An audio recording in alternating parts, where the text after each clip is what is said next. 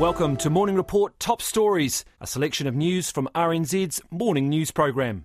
Well, child advocates have criticised the government, saying it doesn't have any specific strategy to fight child poverty.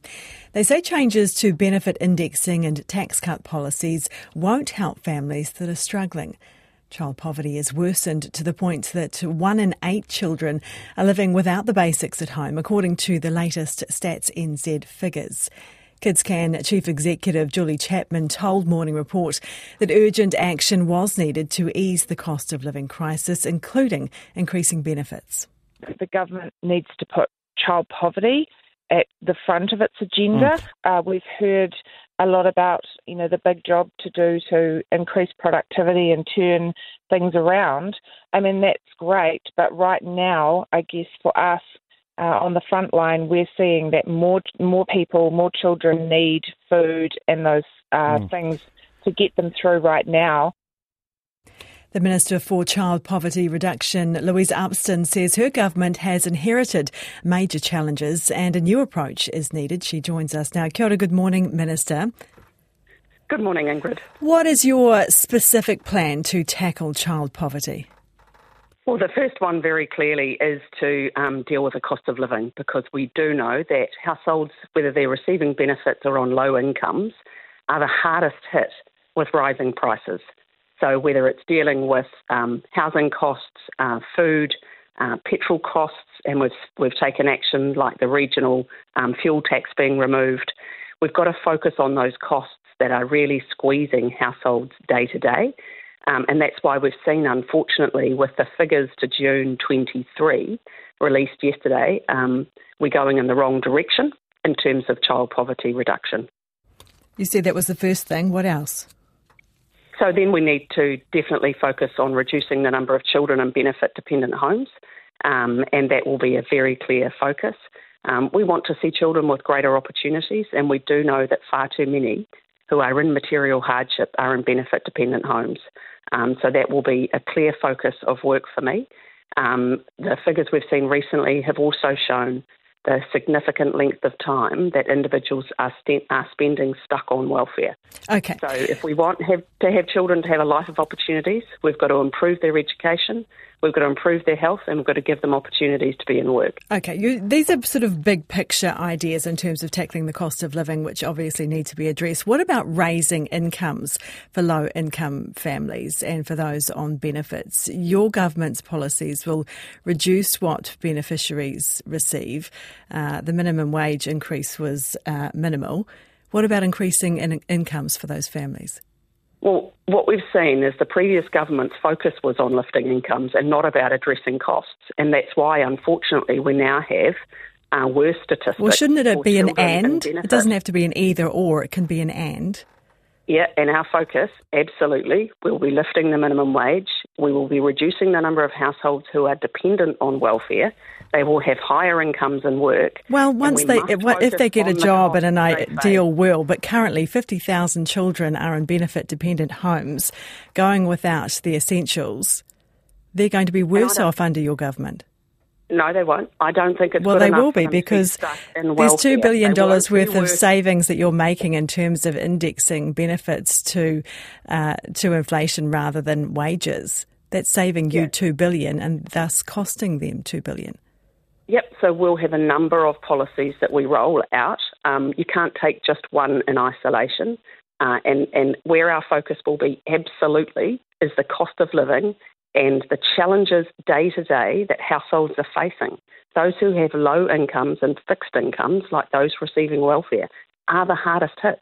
That's why we're seeing this massive increase in the number of children living in hardship because the previous government didn't focus on the costs the households were facing. That's why it is the number one priority for the coalition government. It won't be quick and it won't be easy, but we have to tackle it. Yes, yes, and, and we have heard these numbers get worse. We've heard from Julie. We've heard from Julie Chapman that that is all good and it will take time to flow through. They are asking for urgent, specific help. There's, this is what people at the coalface are asking for. Yeah, and those that's what we're doing. Whether it's Family Boost that that will benefit 130,000 um, low and middle income houses, tax credits the in work tax credit that hasn't been lifted from 2015. Um, those are exact policies that we will be rolling out to support households who are in the um, facing the biggest challenges right now. Okay, so, so you're you're a ten year old out there at the moment, and you're one of the children who is living in poverty, going without. When are you going to see any specific difference, any specific help? When is your situation going to be improved? Well, as I said, it, unfortunately, it won't be quick and it won't be easy, but we are tackling it on a number of fronts. We're unwilling to accept um, that the country should be going backwards with the number of children living in poverty, and we won't accept it. And that's why there's a number of actions we are taking, um, and the first one is getting on top of the costs that families face. I mean, it would be wonderful to say there's something quick and easy we can do. Uh, it's not easy. As pre- previous governments, both national and Labor, we've been tackling this issue, and progress is hard to make. Uh, it doesn't mean that we should shy away from the challenge, though. In terms of targets and the challenge ahead, I mean, we often hear this government is faced on uh, is focused on outcomes. What outcomes are you committing to here, and when will we see them? Well, we have targets already in terms of child poverty reduction. Um, unfortunately, because um, we've now inherited a bigger challenge in, in getting to those targets, um, but you know that's that's what we need to do. That was the uh, Minister for Child Poverty Reduction, Louise Upston. A bullying investigation into one of the country's most senior prosecutors has found her behaviour towards staff was challenging, critical, and unpredictable, but did not meet the WorkSafe definition of a bully. Crown Law has released the results of an inquiry into claims about Crown Solicitor Jacinda Hamilton. The staff who believe they were bullied have told RNZ they are shocked and dismayed at the findings. Our investigative reporter Guyon Espiner has been looking into this. Uh, kia ora, good morning, Guyon. Good morning. Just take us back a little bit and remind us what this was all about, really. Yes, so about a year ago, a group of complainants, at least five of them who worked at Hamilton Legal, uh, took a complaint that they had been suffering from a pretty toxic workplace environment that um, they say Mrs. Hamilton presided over. And they took this complaint to Crown Law. Crown Law took it pretty seriously. They got a KC, Maria Dew, to do an investigation into this. And then you saw the Solicitor General do her own review into the Crown Solicitor's behaviour. So the Crown Law released the findings of the review yesterday, not the review in its uh, in its entirety. And we can talk about that in, in a second in terms of transparency. But this review by Maria Dew KC said there was a valid basis for the concerns raised by the complainants, but as you say, it didn't meet the definition of bullying under the WorkSafe New Zealand definition. I did say, though, that her management style, her communication style was challenging, critical, and unpredictable, and that this led to, quote, a poor workplace culture for many staff. Um, the Solicitor General, Una said that the um, findings of the Dew review were serious, and she accepts that some staff have been genuinely distressed, as well as a loss of staff trust in the Crown Solicitor having been undermined. And at times, times uh, Jacinda Hamilton's behaviour um, fell below the standard expected of a warrant holder. Now, all pretty formal language, but it's important because Crown law uh, solicitors are, pri- are lawyers in private law firms, but they act under terms of office with Crown law, and one of those is to ho- uphold the, the highest standards. So it's fairly serious stuff. Has there been any uh, comment from Jacinda Hamilton? No, we reached out to her last night by text and, and email and, and phone and haven't had any response from from her. Um, it's important, though, I suppose, to note a couple of things. One, the Solicitor General had another look at her performance. So it says there's no problem with her integrity or performance as a prosecutor. So that that's not in dispute. And it sounds as though the Solicitor General retains confidence in her um, and says that Mrs. Hamilton accepts that um, that there has been an issue here and has pledged to basically change her behaviour. Okay, and what about those who made the complaint? Have, have we heard from them? Yeah, RNZ was exclusively given a statement from this group of at least five complainants. So this is not an isolated issue or, or, or one person. Uh, they say that they're pretty upset that it hasn't met the threshold of bullying. They say that her behaviour towards them was persistently aggressive, critical, and unpredictable, that this happened over a period of years. And I suppose most significantly for them, led to extreme symptoms of anxiety and depression in several of the staff employed there. They say, quote, we each suffered some or all of those symptoms and are still managing them. And nearly a year on from our complaint to Crown Law, these effects remain ongoing and need to be managed daily. Um, I have to say, they're also um, very unimpressed with the, the lack of transparency as, as they see it. Um, this review won't be released. Crown Law saying, no, no not going to release it. And uh, I, I filed two uh, on behalf of RNZ. Filed two official information act requests to get this report, and uh, they've knocked it back. Um, so I guess that's the wider issue about how these private law firms, you know, interact with Crown Law because we're an outlier in New Zealand that we have Crown solicitors are actually working for private law firms. And they have many of them have had the contract for a very long time, haven't they? Oh, they have. Um, it's a quite an interesting system. Some of them had it for more than 100 years. Um, and we've never seen a Crown solicitor removed from office in New Zealand.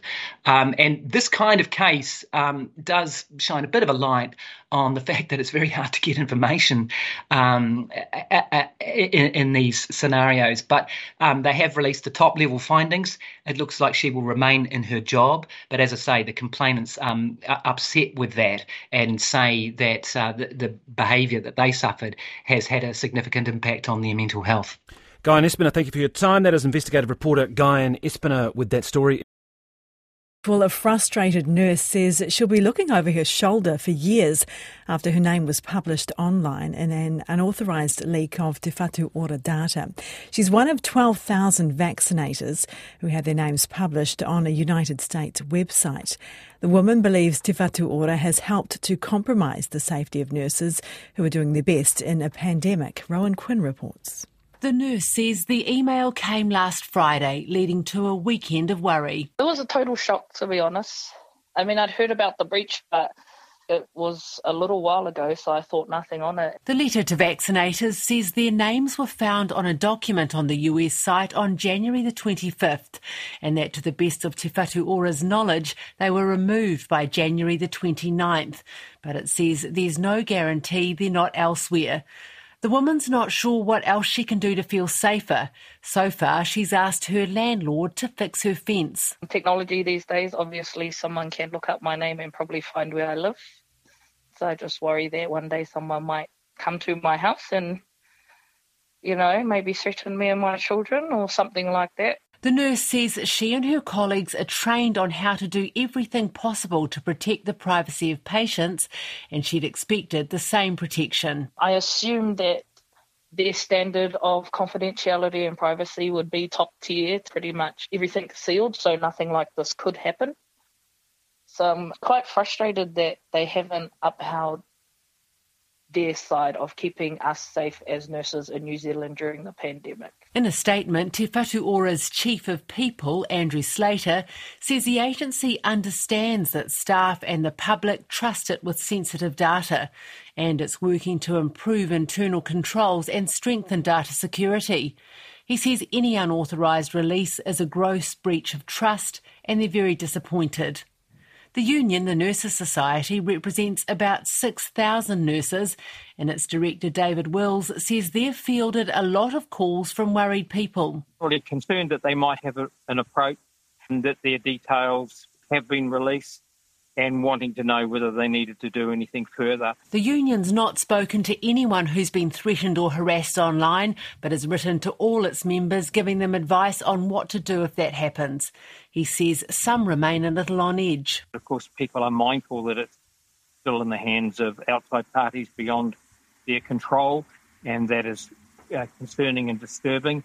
And hopefully, Te Whatu Ora has taken steps that can ensure that uh, it doesn't happen again. Te Whatu Ora's set up a helpline the vaccinators can call, and its letter suggests other services they can go to if they want advice.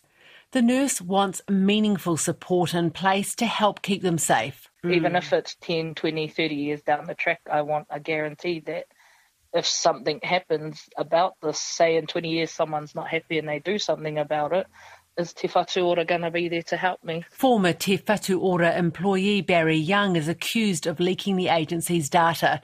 He was charged in December with accessing a computer for dishonest purposes and is due to appear in court again today. Rowan Quinn with that report with security concerns for uh, the uh, 12,000 vaccinators who had their names published on a United States website. Well, the first commercial ride share to the moon is set to land later this morning, making it the first US lunar landing since Apollo 17 in 1972. Odysseus, uh, which launched last week, is part of NASA's Commercial Lunar Payload Services program, uh, which allows private companies to build spacecraft to send experiments to the moon. On the line from Texas to tell us why is NASA's Deputy Manager for the program, Regina Blue. Kia ora, good morning, Regina. Welcome to the program. Tell us what exactly is being delivered to the moon on this mission and why? So, good morning. So, NASA is delivering about six instruments to, to the moon on today's mission with Intuitive Machines. And the broader uh, answer to your question as to as the why is that we are enabling the Artemis program objectives for lunar exploration. And the Artemis program is endeavoring to put humans on the moon and establish a sustainable human presence. And so these CLPS uh, missions, today's mission, is launching uh, and sending payloads and technology and science instruments to enable a continued or sustained human presence. So the end game is to get people onto the moon, but this is also a commercial venture, isn't it, as well, with a with a rideshare component. How does that work? That is correct. And so uh, NASA has partnered with 14 different companies to do what we call establishing this lunar economy. Intuitive Machines is one of 14. And so what it does is it gets NASA's resources freed up to do other things like uh, Mars exploration and other deep space objectives that the agency or the government, the U.S. government has. And so we have gotten the commercial companies in the business of delivering these payload services to the lunar surface, whereas before today, it was primarily the government's job. And is there anything uh, special about the part of the moon that you're going to? Absolutely. The the prevailing there are lots of special things about the South Pole region, but the major thing or two major things is one, you, you heard me mention Artemis, and so the South Pole region is where we are planning to send humans to explore and to to uh, live on the moon. And so it's important that we understand that environment. Uh, more importantly, our scientists know that that part of the uh, moon uh, has water in the form of ice, and so we are, are interested in understanding what resources are available there, such that again, the end goal is always to sustain human presence on the South Pole region for the Artemis lunar exploration. And it's set to land later this morning. Is everything going to plan? Everything is uh, going well. Thank you very much. Uh, the landing uh, specific time is being updated pretty much real time. So uh, I would invite you to go to Intuitive Machines website uh, to to get the exact time of the landing, if you will. But I think it is at approximately 3:30, 3:40 Central Time. Hey, thank you very much for your time this morning. That is NASA's Deputy Manager of the Odysseus program, Regina Blewett. Now, change of tack. Sport, the defending champions Crusaders take on the Chiefs to open the Super Rugby Pacific season in Hamilton tonight. Scott Robertson has, of course, moved on to coach the All Blacks, ending his extraordinary reign in Christchurch. Taking his place as Crusaders head, head coach is Rob Penney. I asked him about the expectations that now come with the role. Oh, well, it's a fantastic legacy, isn't it? It's pretty unique. But the reality is, this is a new team, new group, and you know we're just focused on being the best team we can be this year, and just trying to win this one. So um, we're not looking beyond that in um, any great detail, except the fact that you know the the past uh, Crusader teams have all been uh, you know outstanding, and we're just trying to replicate their on and off field performances throughout the campaign. You need obviously some new young players to, to come forward, given that you've lost the likes of Richie Mo'unga and uh, Sam Whitelock, who you can't sort of overstate their significance as players. I remember back when Mehrts was here and who's going to replace Mehrts? Well, DC rolled out. He wasn't bad. And then when DC retired, you know, who's going to replace him? Well, obviously Richie. Yep, somebody else has to um, step in and fill the void, but uh, an opportunity opens up and, and young men given support, they'll achieve. And you've given that opportunity to Rivez Reihana. Can you tell me a little bit about him and, and what he brings? Yeah, Rivez is at an age now where he's had a, a bit of experience, particularly up in the Chiefs environments, ironically enough, um, over the past three or four years. Hasn't had a lot of access to the game, but you know has been around professional environments and has steered the ship for Northland really admirably over the last few years. So we're rapt to have him, and um, you know he's he's someone that uh, is going to make his own way through this campaign. He's got to be himself based on his skill set and his desire and his work ethic. Uh, he'll be a great success if he does all those things well. Uh, who do you see as your biggest threat? I mean, is there any signs of the Australian renaissance? Hard to know without a game being played yet, but obviously there'll be probably upsets and um, there'll be teams that are a little bit inconsistent on their day. They'll be very challenging, and maybe uh, on other days they won't be so challenging. But the classics for us, I guess, are the local derby games. Have traditionally been great spectacles and brutal affairs, and I don't think that'll stop. And obviously, with the new All Black management group looking hard at potential selections down the track, there's another incentive for new people to put their hands up. And I suppose that will be the, very much the case with the Chiefs. Have you have you thought too much about that in terms of it being a repeat of the final?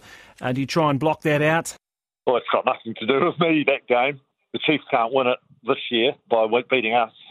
Um, there's a lot of talk coming out about them preparing as if it's a bit of payback, but and, and that's cool if they want to use that for motivation. But for us, we're a new team. We're just focused on trying to be as good as we can this year to to represent the Crusaders with a lot of pride and passion and, and do the right thing by that. And if we achieve that, um, you know, you know, we'll be relatively satisfied no matter what the outcome.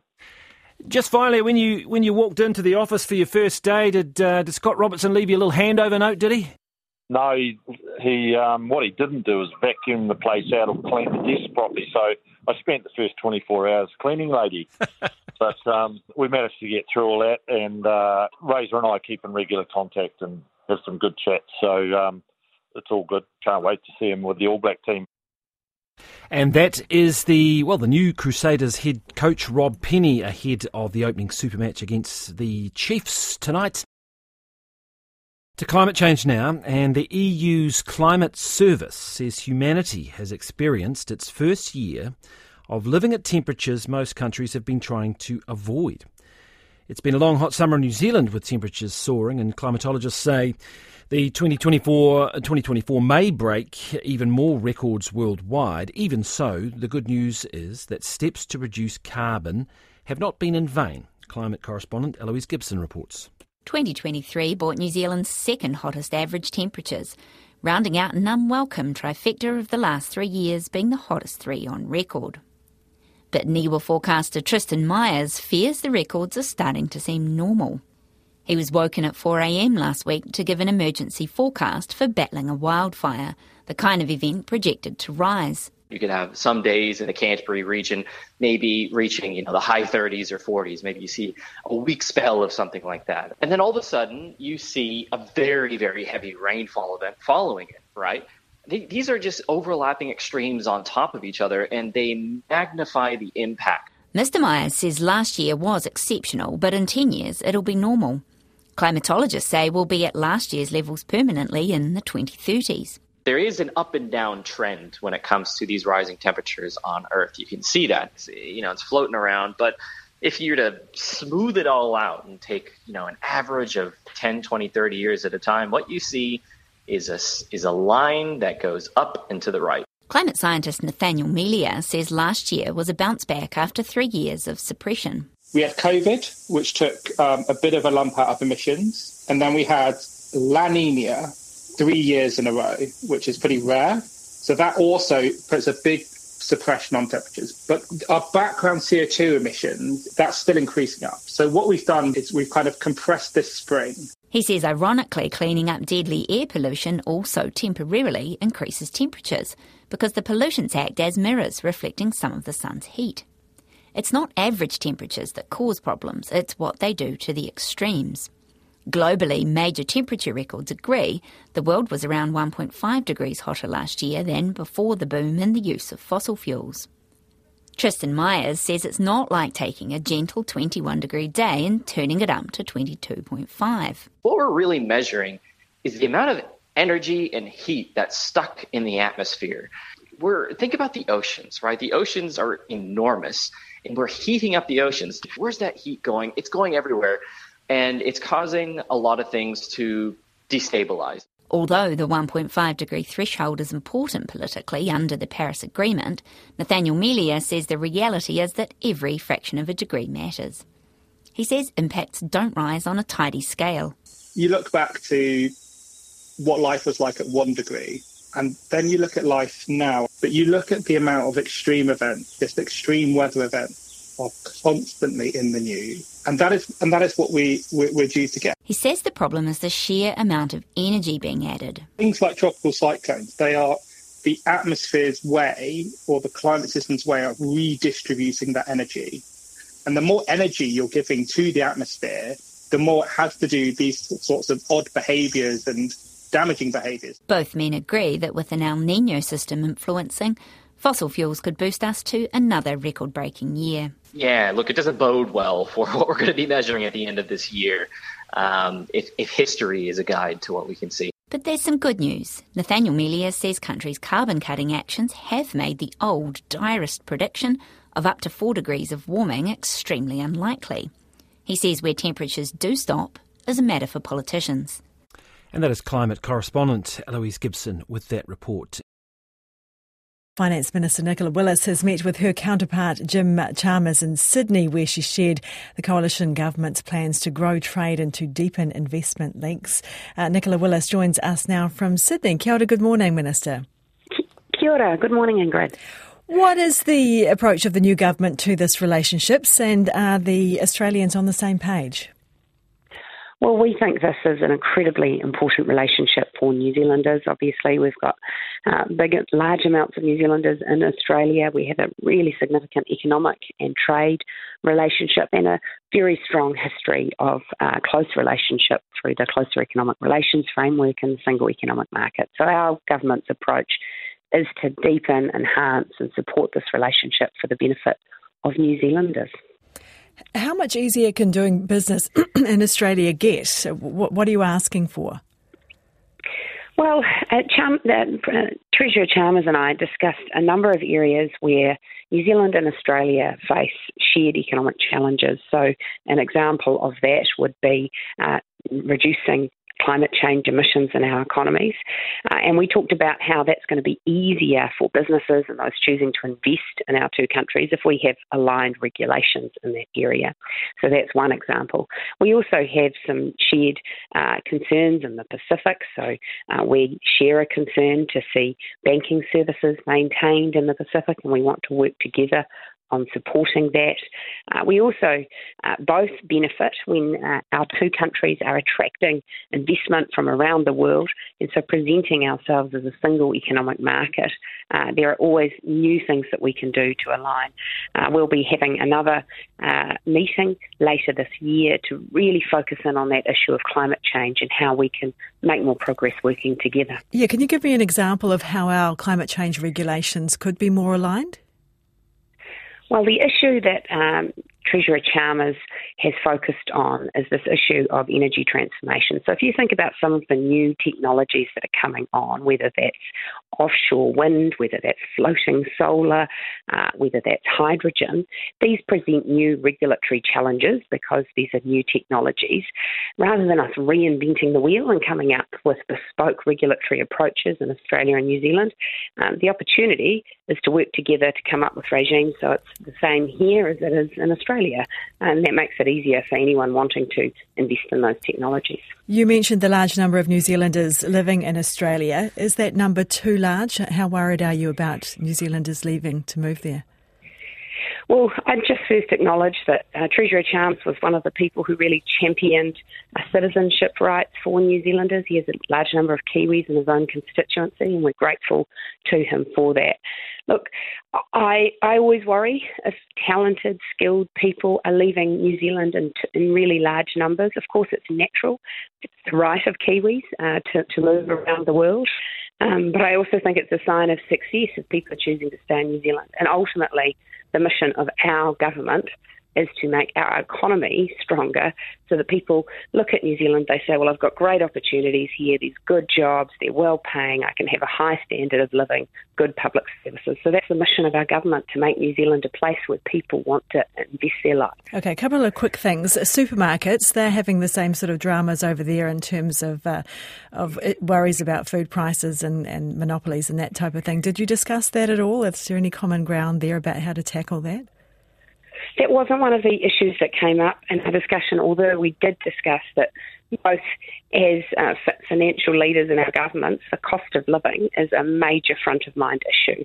Uh, that's uh, an issue in Australia, it's an issue in New Zealand.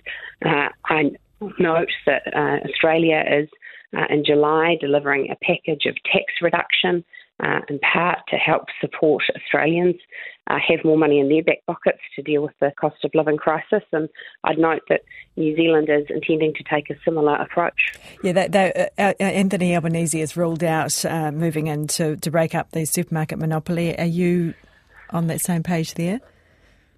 Well, in New Zealand, obviously, this is a, uh, something we're watching very closely. We have the new grocery commissioner model, uh, and we, as a government, are allowing that time to bed in to see whether that is going to work, that's going to make a difference. Uh, and we've indicated that uh, we're monitoring the situation. We want to see those powers being used effectively, uh, and we do want to see our supermarkets fostering good competition so that New Zealanders are paying fair prices. Australia is also getting the economic boom of uh, Taylor Swift playing in Sydney tonight. Are you staying for that? I'm not staying, Ingrid, but I tell you, there's a bit of Taylor Swift mania over here. There are a huge number of Kiwis uh, flying over, and um, no, look, this is a, very much a work visit for me, a business visit. I do have a colleague who I know is coming over in personal capacity because they're such a Tay Tay fan, uh, but I won't be joining them tonight. Thank you for your time. That was uh, Finance Minister Nicola Willis, who was in Sydney on business there, uh, meeting with her counterpart, Jim Chalmers. You've been listening to Morning Report Top Stories.